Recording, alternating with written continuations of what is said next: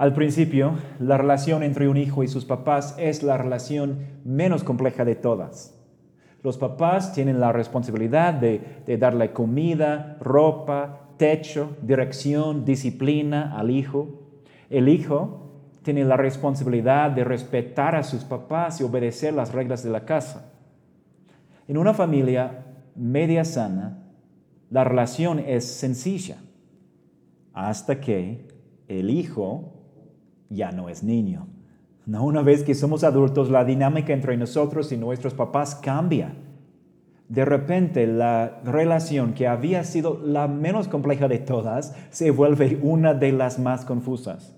Y la pregunta que nos hacemos como cristianos es, ¿cómo quiere Dios que me relacione con mis papás ahora que soy adulto? ¿Cómo quiere Dios que me relacione con mis papás ahora que soy adulto? En mi país, los Estados Unidos, la respuesta promedio va a enfatizar que, que ya eres adulto y por ende tus papás ya no tienen autoridad alguna sobre ti y que tú deberías buscar tu independencia e identidad separado de ellos. En México, donde vivo ahora, la respuesta promedio va a enfatizar que aunque eres adulto, todavía eres hijo y como resultado aún tienes la responsabilidad de someter tu persona y tus planes de alguna manera a tus papás. Por supuesto, ambas respuestas tienen algo que ofrecer, pero ninguna de las dos tiene toda la razón. Como con cualquier otro tema, cada cultura del mundo tiene aspectos que reflejan la imagen y la voluntad de Dios y aspectos que contradicen la imagen y la voluntad de Dios. Para averiguar entonces lo que realmente quiere Dios, no estudiemos la cultura, estudiemos la Biblia. Dios tiene algo que decir sobre el tema que nos puede ayudar a vivir fielmente en el contexto de nuestra cultura actual. ¿Cómo quiere Dios que te relaciones con tus papás? Vamos a descubrir la respuesta al examinar tres pasajes bíblicos. Es importante que pongamos atención porque Dios conecta nuestra obediencia en esta área a nuestra prosperidad en la vida. Entonces vamos a empezar con una conversación famosa entre Jesús y cierto dirigente en Mateo 19, 16 al 21. Mateo 19, 16 al 21. Dice lo siguiente. Sucedió que un hombre se acercó a Jesús y le preguntó, Maestro, ¿qué es lo bueno que debo hacer para obtener la vida eterna? ¿Por qué me preguntas sobre lo que es bueno? respondió Jesús. Solamente hay uno que es bueno. Si quieres entrar en la vida, obedece los mandamientos. ¿Cuáles? preguntó el hombre. Contestó Jesús, no mates, no cometes adulterio, no robes, no presentes falso testimonio, honra a tu padre y a tu madre y ama a tu prójimo como a ti mismo. Todos esos los he cumplido, dijo el, joven. ¿Qué más me falta? Si quieres ser perfecto, anda, vende lo que tienes y dáselo a los pobres y tendrás tesoro en el cielo. Luego ven y sígueme. Cuando el joven oyó esto, se fue triste porque tenía muchas riquezas.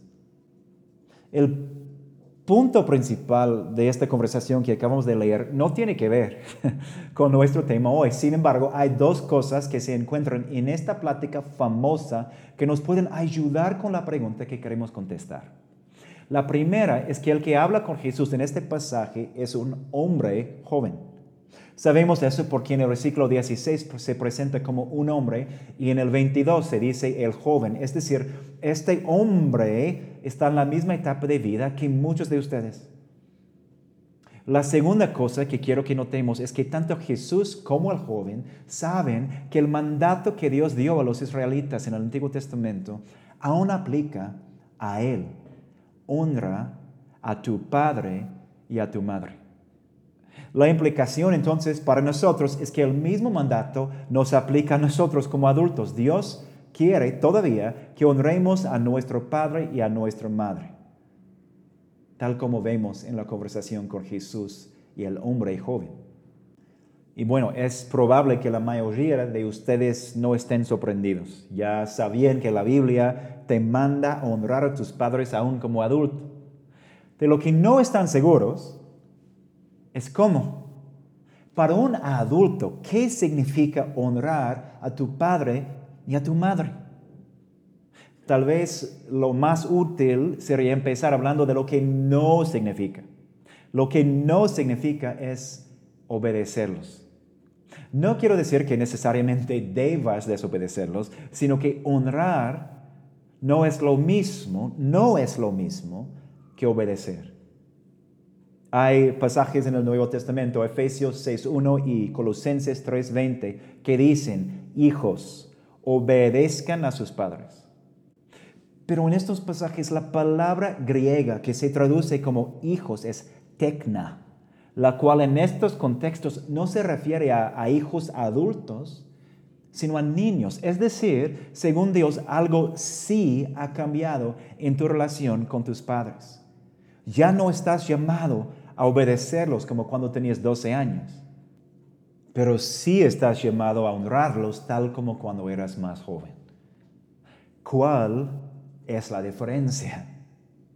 Obedecer es reconocer que ellos tienen autoridad sobre ti, a la cual te tienes que someter totalmente.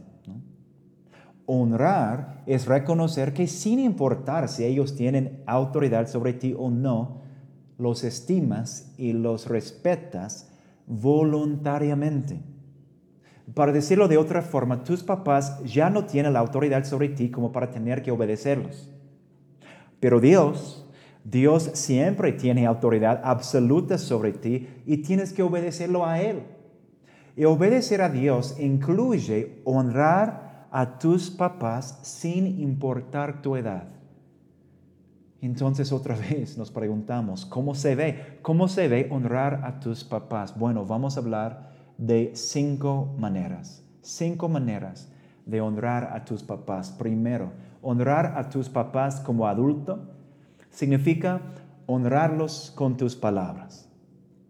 Esta es una de las formas más sencillas de comunicar respeto. Cuando les hablas, les hablas con palabras amenas y de buen gusto. Les hablas con humildad y con gratitud por todo lo que han sacrificado por ti, si es que son papás que te han sacrificado cosas. Les hablas sin mentiras, les hablas sin engaño y a veces, a veces no dices nada, porque sabes que lo que quieres decir no les honraría. Y no solo los honras con, con las palabras que usas con ellos, sino también con las palabras que usas sobre ellos. Cuando tus papás no están presentes, no hablas de ellos de una manera que haría que tus oyentes los vieran de mala manera. Aunque sabes que están lejísimos de la perfección, hablas de ellos de una manera que resalta sus buenas calidades y protege su reputación con los demás. Obviamente hay excepciones y vamos a hablar de estas excepciones en un momento, pero una manera de honrar a tus papás como adulto es honrarlos con tus palabras. Segundo, honrar a tus papás como adulto significa honrarlos con tus oídos. Escucharlos es otra forma sencilla de comunicar respeto. Aunque ya no tienen autoridad sobre ti como cuando eres niño, no, hay posibilidad de que te conozcan mejor que nadie. Y aún si no, definitivamente han vivido, observado y experimentado más que tú.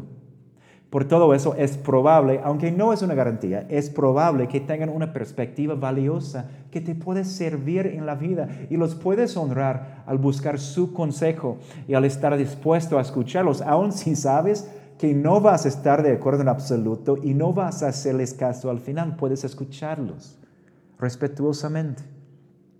Y sí, sí, definitivamente, por experiencia propia sé que no todos los papás son sabios y por esto es bueno que ya no tengas que obedecerlos. Pero a pesar de su falta de sabiduría, los puedes honrar al escucharlos. En muchos, pero muchos casos, han ganado el derecho de por lo menos poder hablar en tu vida. Tercero, honrar a tus papás como adultos significa honrarlos con tu apoyo. Ahora que eres adulto ya no estás en una relación de, un solo sentido, sino en una relación de dos sentidos. En lugar de solo recibir, ahora tú tienes mucho que contribuir a tus papás. Los puedes apoyar al pasar tiempo con ellos, al ayudarlos con las responsabilidades de la casa o con otros miembros de la familia, al servirles con tus dones, al orar por ellos o con ellos, al animarlos y cuando es apropiado, al respaldarlos, respaldarlos, perdón, emocional y financieramente, tal como los buenos papás han hecho por sus hijos. Cuatro, honrar a tus papás como adulto significa poner límites donde son necesarios. Esto es esencial si tienes papás que te maltraten o que te usan de cualquier manera, porque la mejor manera, y esto es importante, la mejor manera de honrar a alguien que peca en contra tuya es al no permitir que lo sigan haciendo. Poner límites en esta situación les honra al darles la dignidad de ser responsables por sus propias acciones.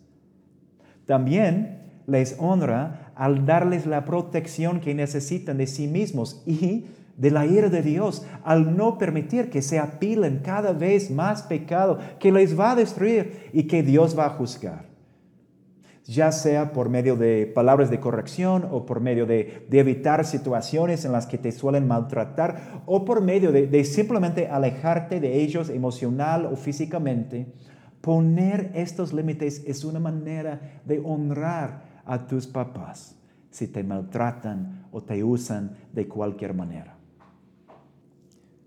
Sin embargo, poner límites no solo es para los que tienen papás abusivos o tóxicos también es necesario con los papás más sanos. Por ejemplo, la, Biblia en Génesis, y Jesús cita este pasaje después, dice que al casarse un hombre dejará a su padre y a su madre y se unirá, unirá a su esposa. La implicación obvia es que tanto el hombre como la mujer están empezando una nueva familia. Y esta nueva familia tiene prioridad encima de las familias de origen de los dos. Si te cases o si estás casado, debe haber límites que reflejen esta nueva prioridad en cada categoría de la vida. Quinto, honrar a tus papás como adulto significa perdonarlos uno de los retos de, hablar de cómo honrar a tus papás en un grupo de este tamaño es que todos nosotros tenemos experiencias distintas con nuestros papás. Algunos de nosotros crecimos con padres presentes y amorosos. Otros crecimos con padres emocional o físicamente ausentes. Algunos crecimos con padres generosos, otros con padres egoístas y aún otros con padres abusivos. Toda familia es única. Por ende, la forma más sabia de honrar a tus padres no va a ser exactamente igual a la forma más sabia de honrar a los míos, por ejemplo. Pero hay algo, hay algo que todos nosotros tenemos en común. Todos crecimos con padres imperfectos. Así que una manera de honrar a nuestros padres que todos nosotros podemos cumplir es perdonarlos Podemos perdonarlos por no alcanzar nuestras expectativas y también por no alcanzar las expectativas de Dios. Podemos perdonarlos por sus decisiones imprudentes y cómo éstas nos han afectado. Podemos perdonarlos por sus palabras y sus pecados en nuestra contra. Hasta podemos perdonarlos por sus abusos. Es importante, hermanos, que entendamos que perdonar no necesariamente requiere relacionarte con ellos como si nunca te hubieran dañado. Como ya vimos, a veces el pecado de tus papás es tan destructivo que es esencial poner límites en la relación o incluso no tener una relación. Pero perdonar sí requiere que te arrepientas de tu amargura y que se los encomiendas a Dios. Y en casos de, de actividad criminal, a la ley en lugar de buscar justicia por tus propias manos. ¿Cómo quiere Dios que te relaciones con tus papás? quiere que los honres. Los honres, que los honres con tus palabras, tus oídos, tu apoyo, tus límites y tu perdón. Los primeros cuatro se vuelven mucho más fáciles una vez que hayas cumplido con el quinto. Aunque Dios sí quiere que honres a tus papás, no quiere que adores a tus papás. Y a veces confundimos lo uno con lo otro. Aquí tenemos nuestro segundo punto. No adores a tus papás. Jesús nos habla al respecto en Lucas 14, el 25 al 27. Lucas 14, empezando el versículo 25, leemos lo siguiente. Grandes multitudes seguían a Jesús y él se volvió y les dijo, si alguno viene a mí y no sacrifique el amor a su padre, a su madre, a su esposa y a sus hijos, a sus hermanos y a sus hermanas, y aún a su propia vida, no puede ser mi discípulo. Y el que no carga su cruz y me sigue, no puede ser mi discípulo. Bueno, a, primera vista parece una contradicción, ¿no? ¿Cómo puede Jesús decirnos que honremos a nuestros papás y que sacrifiquemos el amor a nuestros padres y madres? ¿No es una contradicción? Cuando examinamos las palabras de Jesús, vemos que no hay contradicción alguna. Jesús no te está diciendo que no ames a tus papás, sino que no ames nada, incluso tu vida, tus hermanos, tu esposa, tus hijos y tus papás, más de lo que lo amas a Él. En mi cultura estadounidense, el peligro para el cristiano promedio es que falle en honrar a sus papás. En la cultura mexicana, el peligro para el cristiano promedio es que falle en no adorar a sus papás. Mientras que las fuerzas de, mi cultura me van a jalar hacia no dar a mis papás el lugar que sí les pertenece, las fuerzas de tu cultura te van a jalar hacia dar a tus papás el lugar que le pertenece a Jesús. Eh, y escúchame, obviamente no quiero decir que, que algunos de nosotros nos postremos ante nuestros papás y, cantemos canciones de alabanza y adoración. No, quiero decir que a veces estamos más preocupados por complacer a nuestros papás que por complacer a Jesús. Más preocupados por las expectativas de nuestros papás que por las expectativas de Jesús. Más preocupados por servir a nuestros papás que por servir a Jesús. Entonces, obedecer este mandamiento no empieza con amar menos a tus papás, para nada. Empieza con amar más a Jesús. Si vas a ser su discípulo, Él tiene que ser el amor encima de todos tus amores, la autoridad encima de todas tus autoridades, el valor encima de todos tus valores. Honra a tus papás al buscar su consejo y escucharlos con respeto. Adora a Jesús al solo obedecerlo a Él. Honra a tus papás al permitir que tengan influencia en tu vida. Adora a Jesús al someterte solo a sus deseos. Honra a tus papás al apoyarlos en todas las formas que sean adecuadas. Adora a Jesús al considerar todos tus dones, tiempo, recursos y relaciones como su propiedad. Obedecer a Jesús al no adorar a tus papás se va a ver diferente en cada familia y en cada situación. Para mí, significó no casarme con la chica que mi mamá, quería, porque aunque era una muy buena chava, era musulmana. Significó abandonar mi carrera próspera en la industria de la música, porque me importaba más poder servir a la iglesia de Cristo que tener el dinero y la fama que mis papás querían para mí. Significó no poder asistir a las celebraciones familiares por una década, porque siempre eran los domingos y yo estaba con la iglesia de Jesús. Significó mudarme con sus nietos a otro país para servir a Cristo a pesar de todas sus lágrimas y objeciones. Para ti se podría ver igual o se podría ver totalmente distinto. En tu caso puede significar que los tengas que confrontar por algún pecado por el que no quieren ser enfrentados. O puede significar que no puedes celebrar algo que ellos quieren que celebres porque contradice la voluntad de tu Dios. o que tengas que rechazar algún consejo suyo porque no toma en cuenta lo que se revela en la Biblia. Puede incluir no darles lo que ellos quieren de ti porque tú sabes que realmente les va a hacer daño.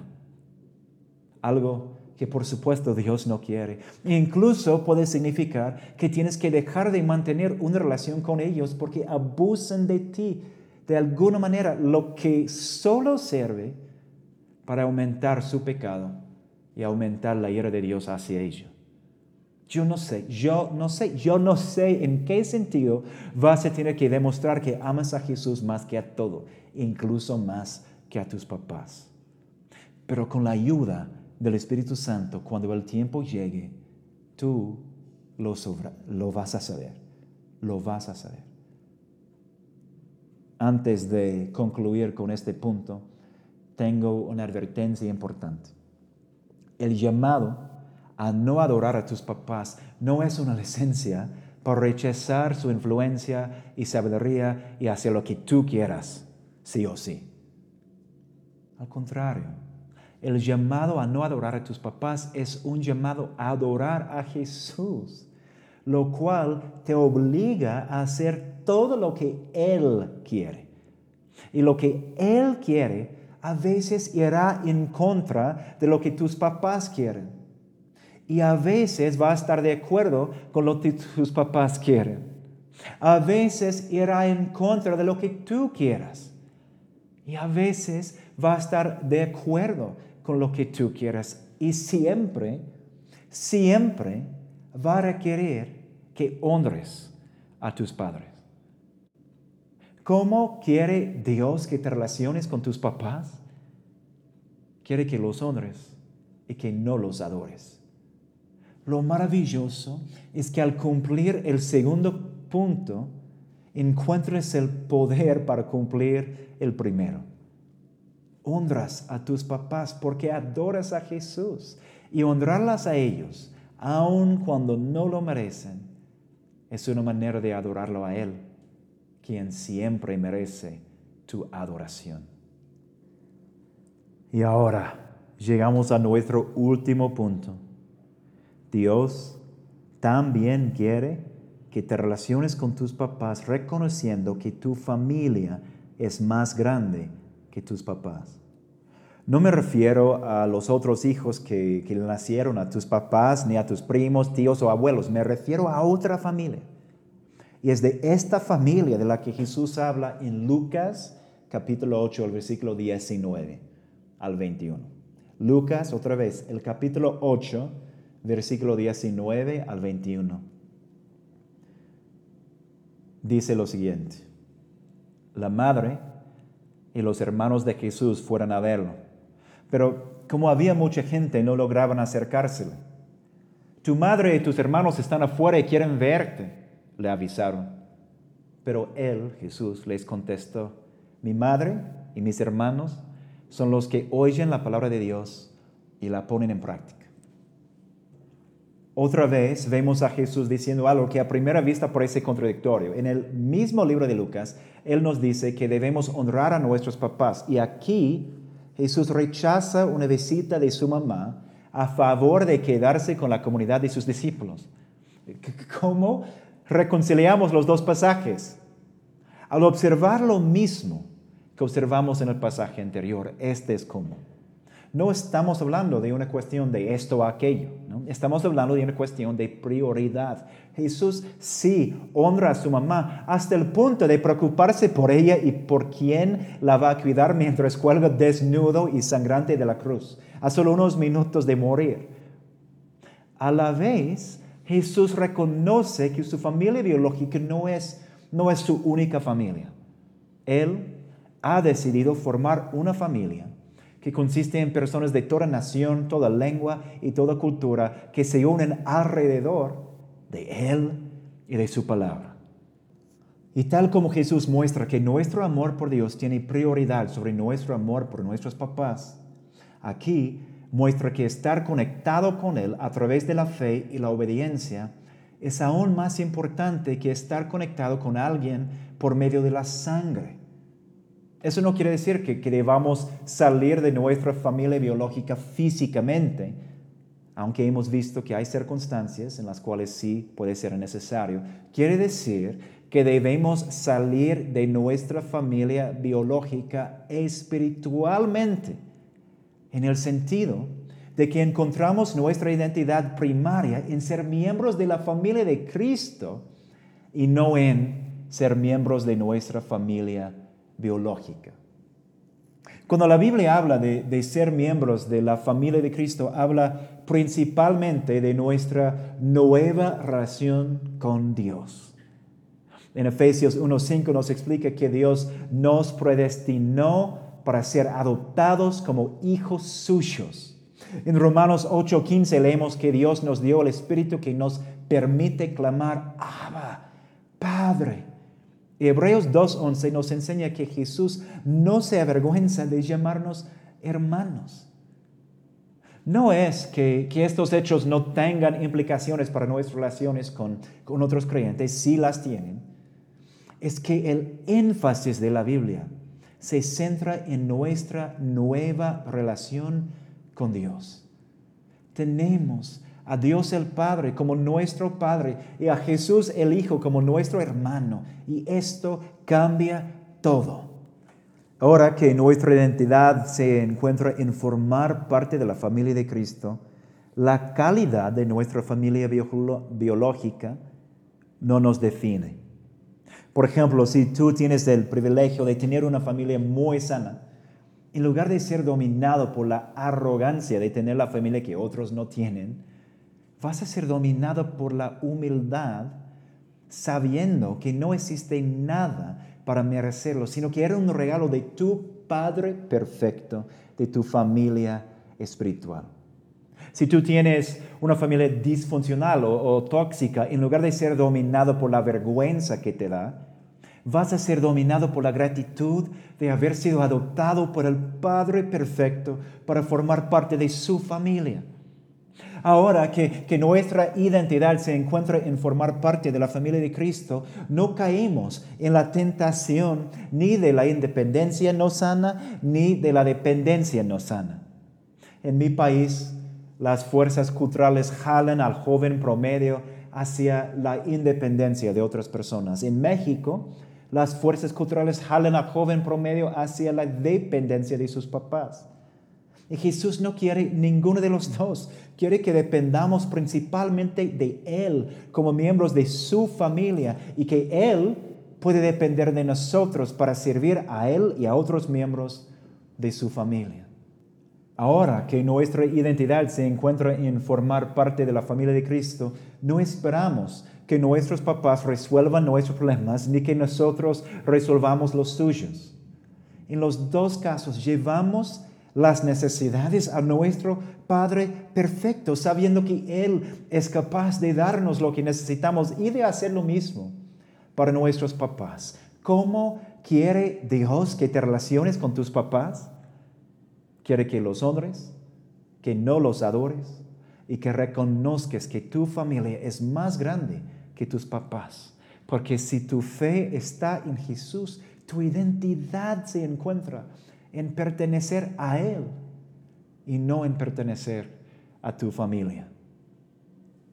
Y sí sé, resumir estos tres puntos es realmente fácil, pero vivir estos tres puntos no lo es. Ninguna de estas tres cosas es natural para todos. Para muchos de nosotros es, es, difícil honrar a nuestros papás con nuestras palabras, oídos, apoyo, límites o perdón. Nosotros Conocemos sus defectos mejor que nadie. Y en varios casos hemos sufrido de alguna forma debido a sus defectos.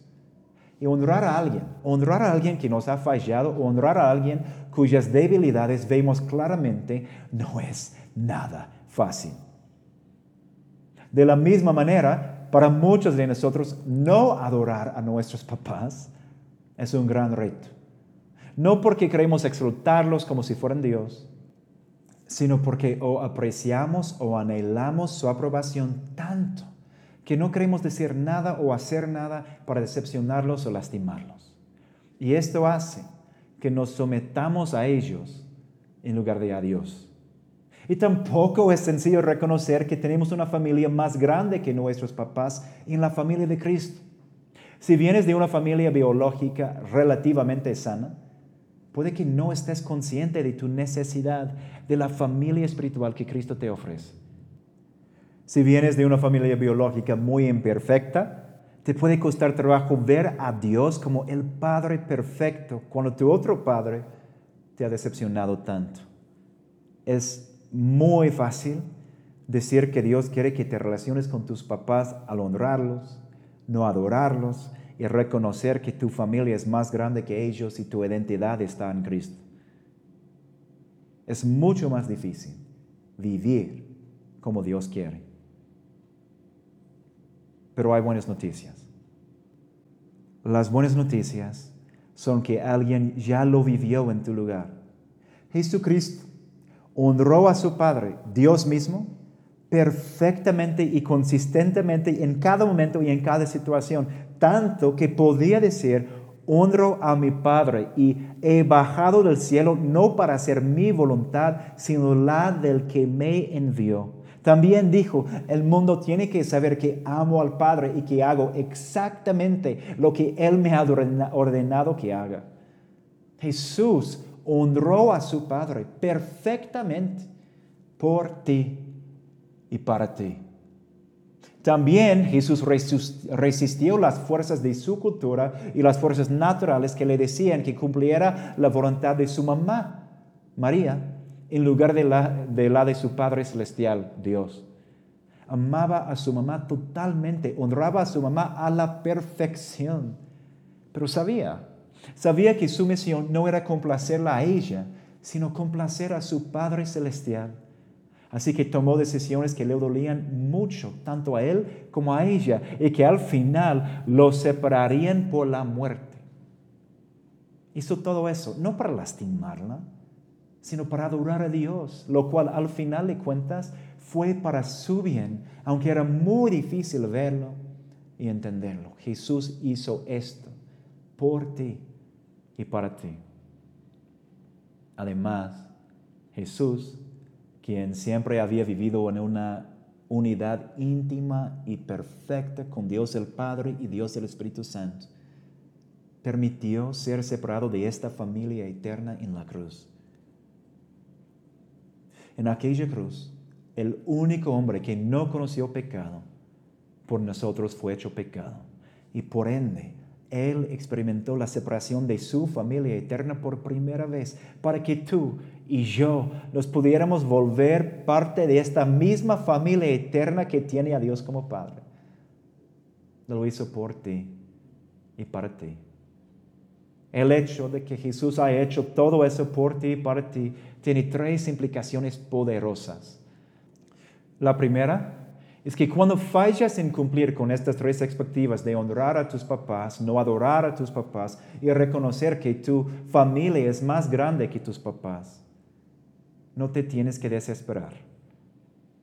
¿Por qué? Porque Jesús cumplió las tres expectativas a la perfección por ti y para ti. Esto significa que Dios te acepta. Significa que Dios te aprueba a pesar de tus fracasos, no porque lo merezcas, sino porque Jesús lo merece y tu fe está puesto en Él.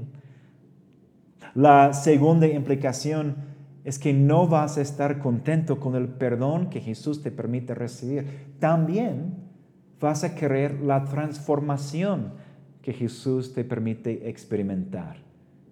¿Por qué? Porque tú tienes un motivo poderoso para honrar a tus papás, no adorar a tus papás y reconocer que tu familia es más grande que tus papás. Y este motivo poderoso es la gratitud. Al darte cuenta de lo que Jesús ha hecho por ti y para ti, la única respuesta razonable es una respuesta de gratitud suprema que provoca obediencia y adoración voluntaria. La tercera implicación es que además de tener el perdón para cuando no cumples con las expectativas y el motivo para seguir intentando, también tienes el poder para real y consistentemente ser capaz de cumplir con ellas. ¿Por qué? porque por todo lo que Jesús ha hecho por ti y para ti, has recibido un nuevo Padre, Dios mismo. Dios mismo. La Biblia te dice que Dios, tu Padre, es el Padre de huérfanos, que es el que se compadece de los que le temen como el Padre se compadece a los hijos, que es el que castiga al que ama como el Padre al Hijo, a quien quien. Dice que Dios no solo cumple el papel del Padre de una forma incomparable, sino también cumple el de la Madre. En su palabra Dios nos dice, como madre que consuela a su Hijo, así yo los consolaré a ustedes. Y nos pregunta, ¿puede una madre olvidar a su niño de pecho y dejar de amar al hijo que ha dado a luz? Aun cuando ella lo olvidara, yo no te olvidaré. Hermanos y hermanas, si tu fe está en Jesucristo, has sido unido a Dios mismo y Él te ama y siempre te amará como Padre perfecto y saber que Dios es tu Padre Celestial te empodera para honrar a tus padres terrenales, porque aunque ellos te hayan fallado, ya no tienes que responder con amargura. Recibes de parte de Dios todo lo que hubieras gustado recibir de tu mamá y tu papá, y mucho, pero mucho más. Saber que Dios es tu Padre Celestial también te empodera para no adorar a tus padres terrenales, porque aunque ellos te hayan dado mucho, Dios te ha dado todo, incluyendo a ellos. Así que es Él a quien vas a seguir por encima de todos los demás. Saber que Dios es tu Padre Celestial también te empodera para reconocer que tu familia es más grande que tus papás y para vivir conforme a esta información, porque ser hijo o hija de Él significa que tu identidad no se encuentra en lo buena o mala, que es tu familia biológica. ¿Cómo quiere Dios que te relaciones con tus papás? Quiere que los honres, quiere que no los adores y quiere que reconozcas que tu familia es mucho más grande que ellos. Y gracias a quien es Jesús y lo que Jesús ha hecho, ya tienes el motivo y el poder para hacerlo y el perdón para cuando falles en hacerlo como deberías.